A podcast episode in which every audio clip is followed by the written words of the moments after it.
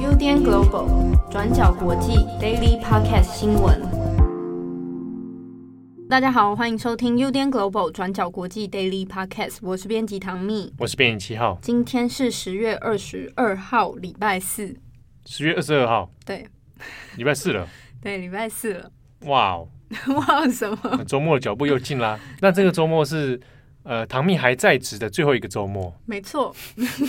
哇，那这个周末怎么愉快的起来？我这个周末会好好整理一下我的情感跟情绪，然后在礼拜一的时候好好跟大家分享一下。那希望听友们就是不要太过伤心。我其实有看得到那个 Apple p o c k e t 上面有些人讲说不要走啊，或是有感伤的留言。对，卡其马，这是中文了啦，留不要走之类。但我还是会如期在那个时候 走了，只是希望大家就是继续支持 Daily Podcast，还是会有很多很有趣支撑你们下去的事情发生。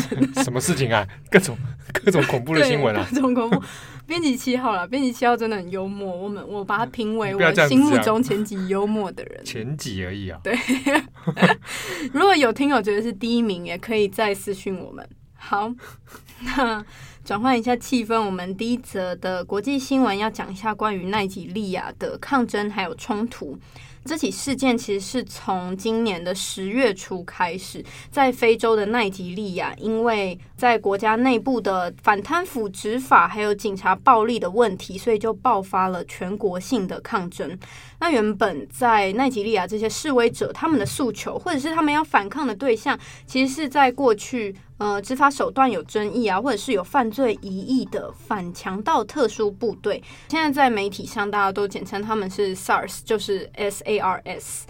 但是这整起事件其实随着呃群众的愤怒燃烧，却慢慢的燃烧演变成对于奈及利亚中央政府在执政上的无能、贪腐或者是包庇警方的种种不满。虽然说，在全国大规模的示威的压力之下，奈及利亚的总统布哈里已经在上个礼拜就下令要解散这个 SARS 部队。不过在之后，政府的态度突然变得很强硬。他除了指控说这些街头的抗争，他们被犯罪组织渗透了，甚至就是在奈及利亚重要的经济中心，也就是拉各斯，颁布了宵禁，并且还派出了大批的军队，就是带着武装的设备上街。最后。这些军队在十月二十号的傍晚开始，就朝着示威的群众开火，就是实弹的射击。那在这个事件发生之后，其实奈及利亚政府就是在不管说国际组织、人权组织或者是媒体的追查之下，都并没有提供任何关于这起事件的死伤数据。但是这些奈及利亚军方其实是有被拍到有开枪的画面。不过，现在政府或者是军方都否认说有军队扫射平民的这个事实发生。根据国际特赦组织的调查还有指控，在这场扫射的过程当中，至少有十二名的平民是遭到军人射杀死亡的。而且，在军方要开火之前，发生这个就是实弹扫射的地点叫做莱基收费站。这个收费站附近的监视器。灯光还有电力，却在扫射清场开始之前被切断了电源，所以并没有留下任何的，就是可以去追查的记录或者是证据。那到了目前，刚刚讲到的拉各斯发生冲突的拉各斯，现在已经颁布了全城的七十二小时封锁令。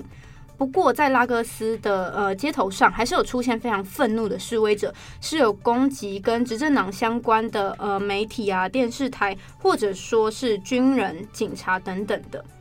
那示威或者是冲突现场，其实就是大家可以看到，在一天之内就造成了非常多人的死亡。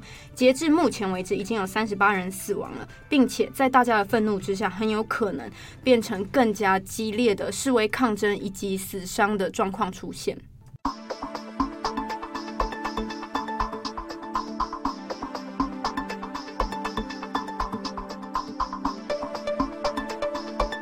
好的，那第二则我们继续来关心美国大选啊。那下一场的辩论已经即将登场，台湾时间的话在明天。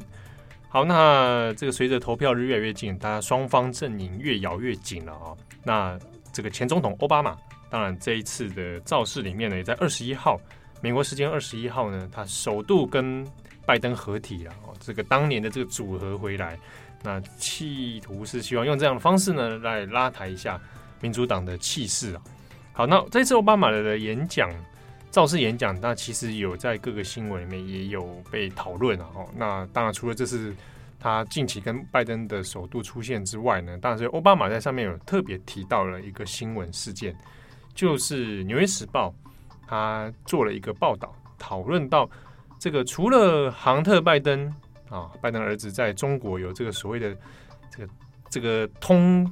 对，通俄通俄门还有通这个这个中国账户的这个问题之外呢，这个说发现川普也有一个中国银行账户。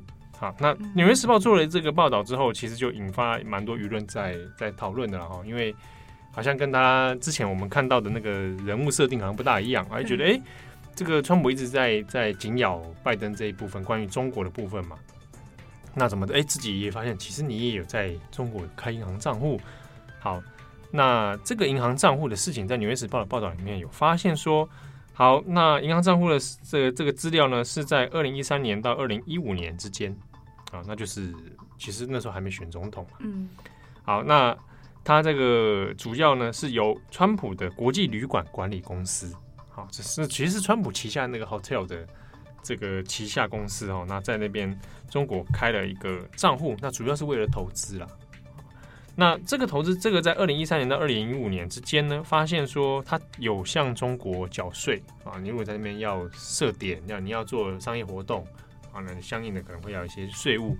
那这个税务里面总共前后缴了大约十八万美元，那算台币大概五百多万台币啦。那被拿来对比的是说，那你之前在川普个人在国内缴那个联邦税。嗯，就是《纽约时报》之前也有报道的关于川普的税单的事情。对，税务问题，然后你缴联邦缴七百五十美元，嗯，然后你在中国又缴了十八万美元，好像、啊、差那么多，对不对？那就是你拿这个出来，就想去试图去想说，去证明川普看起来好像也不是说大家没讲这个，在中国就两袖清风啊。嗯、好，那这个事情被爆料出来之后呢，当然川普阵营也有回回应了，哦。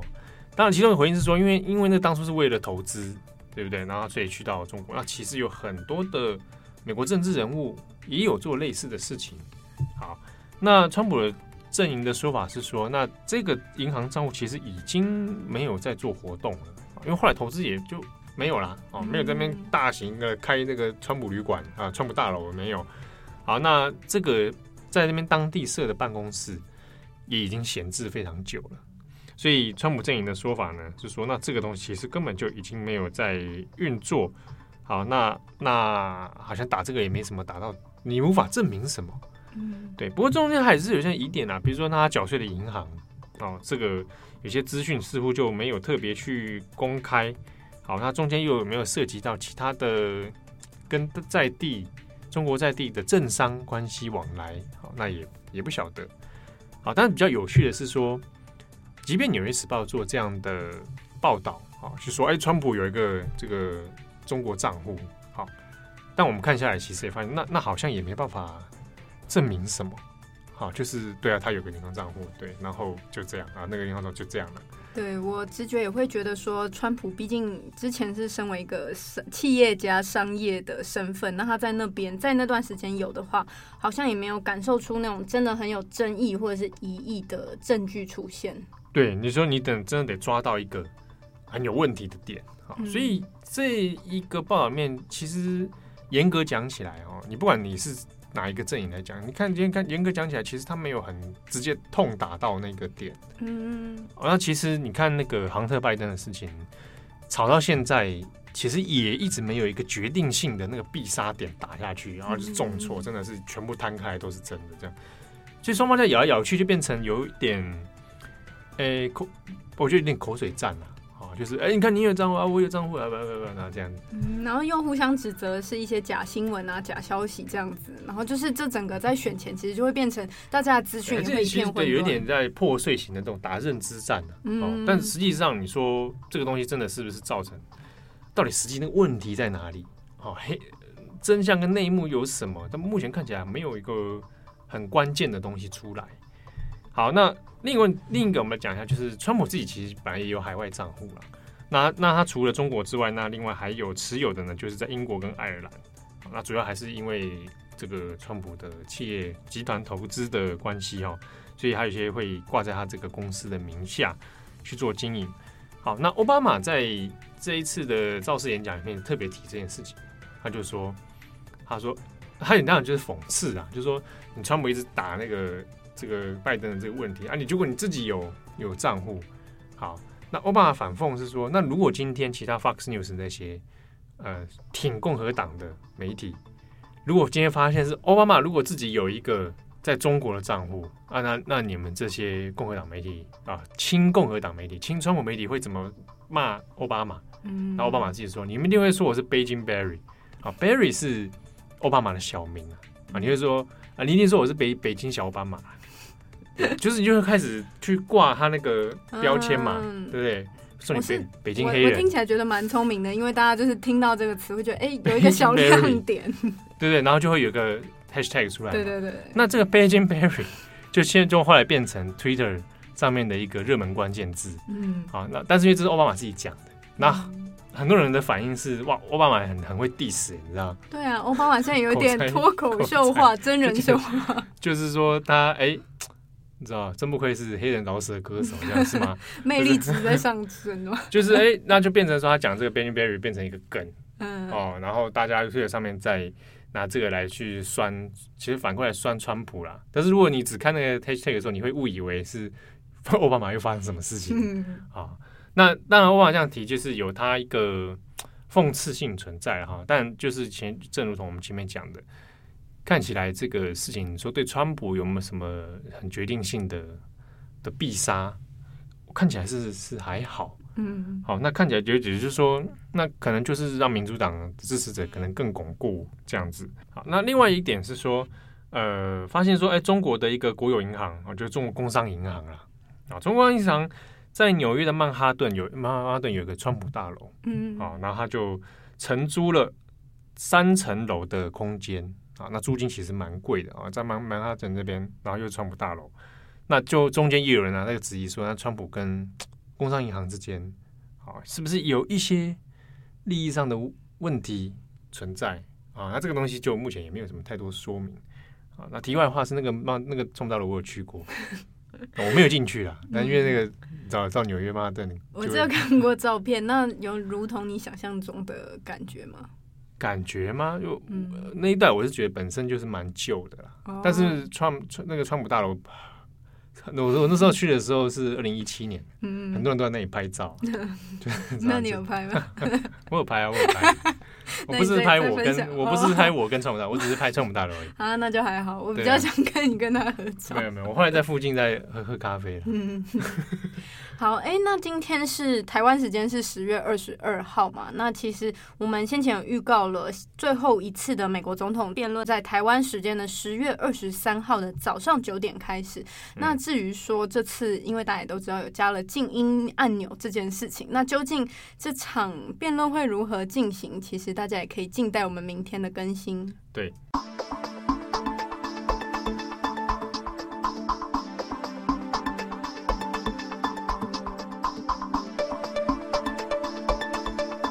好，那现在把镜头拉到法国，嗯、大家有在关注一些欧欧洲新闻的，其实会知道，从上个礼拜延烧到今天，有一个新闻是非常震撼欧洲的，那就是在法国发生了一起中学老师被斩首的事件。那在这个被斩首的事件发生之后，其实就引发了法国法国当地非常多的示威者上街游行。那当中就包含了非常多的教师组织。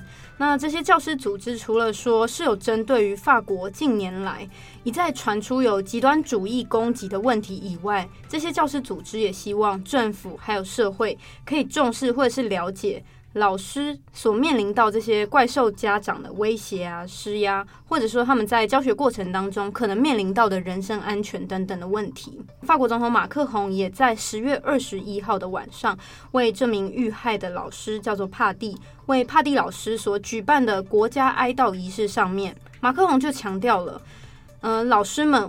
为法国社会的种种付出，马克龙这一席的发言其实是希望稳定现在因为这起斩首事件非常愤怒而且动荡的社会氛围。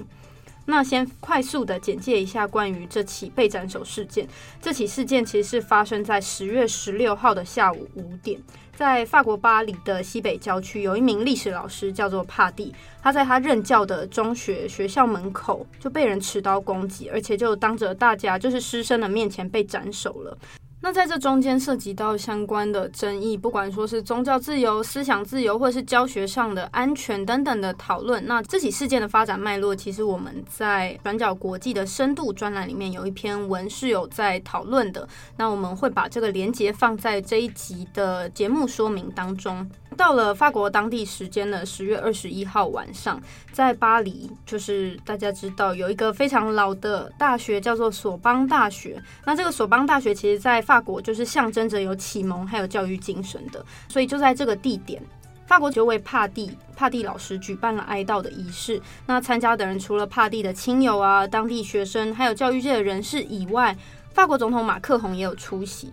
那在这个这场哀悼仪式当中，马克宏就抨击了伊斯兰，就是穆斯林的极端主义，在法国近年来的种种的问题或者是争议。同时，马克宏也强调了法国在关于宗教自由、思想自由等等的内容。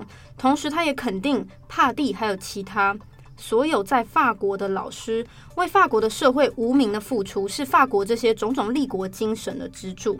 同时，学校的学生还有帕蒂的亲友也有朗读，就是像是卡缪获得了诺贝尔文学奖之后的感谢信。那到目前为止，虽然说就是斩首帕蒂的这名凶手，他已经在事发之后被警方击毙了，但是关于凶手，呃，不管说他有付钱啊，让学生提供老师情报的过程，或者说在这个当中涉及到那种怪兽家长。跟凶手之间究竟有什么联系？目前检调单位都还在调查当中。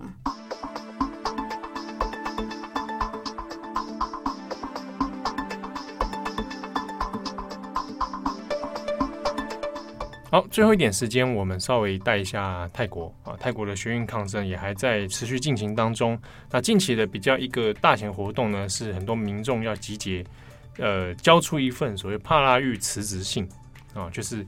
把这辞职信交给警方哈，那意思就是要帕拉育赶快这个辞职啊、下台啊，啊，这个就是之前的诉求哈，诉求之一就是要帕拉育下台啊，那然后来再做这个宪法的改革等等，好，那当然这个这个帕拉玉会辞职吗？会收到这个信就辞职吗？这个就不大像帕拉玉的作风了啦。那这个信送出去了，好，那帕拉玉个人呢也有在电视上面，在这个。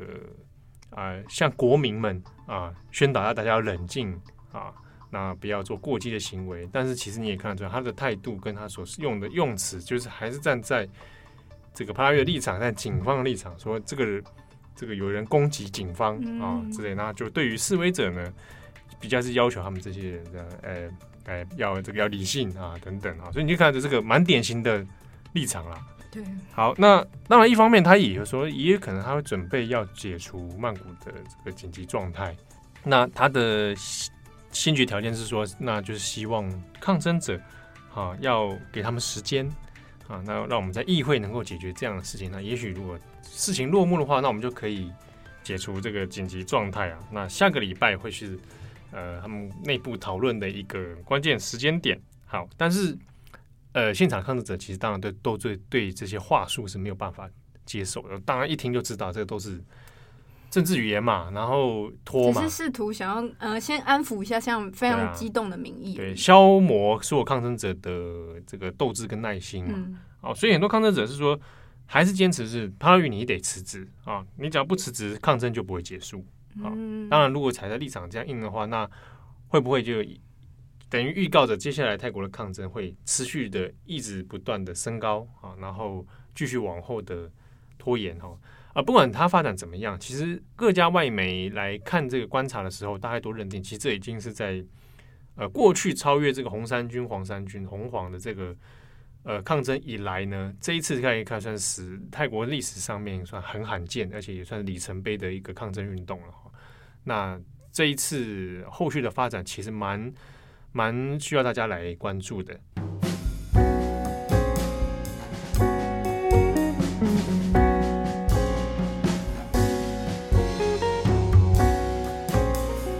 哎，那因为之前有跟大家讲说邀请大家跟我一起倒数，那今天是我的倒数啊，对，距离礼拜一就是只剩下不含假日的话，还剩下包含今天还剩下三天。越听越残忍，会不会？不过其实我我反而我觉得接近倒数的时候，想分享一个蛮蛮内心的感受。我反而有在检视自己过去这一年来，就是做了什么，学到了什么，或者说更。更肯定自己做过做过的事情了，那包含也是因为昨天的一些小插曲，也让我一直不断的反思所谓的新闻是什么，然后新闻要做到什么样的程度，付出哪些努力。对，所以我其实蛮，我反正觉得这最后这几天我的心情是平静又蛮开心的。哇，这个很好啊。有这种反思，这已经很不容易了。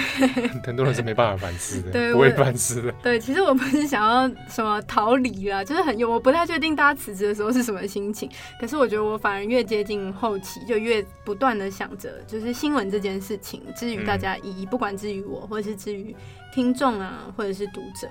嗯，对啊，那如果大家想象中的新闻是什么，其实也可以多多跟我分享，我也蛮想知道，就是大家心目中觉得新闻应该要有什么样子？所谓的好的新闻，对，啊，所谓呃追求卓越的新闻，到底会是什么样子？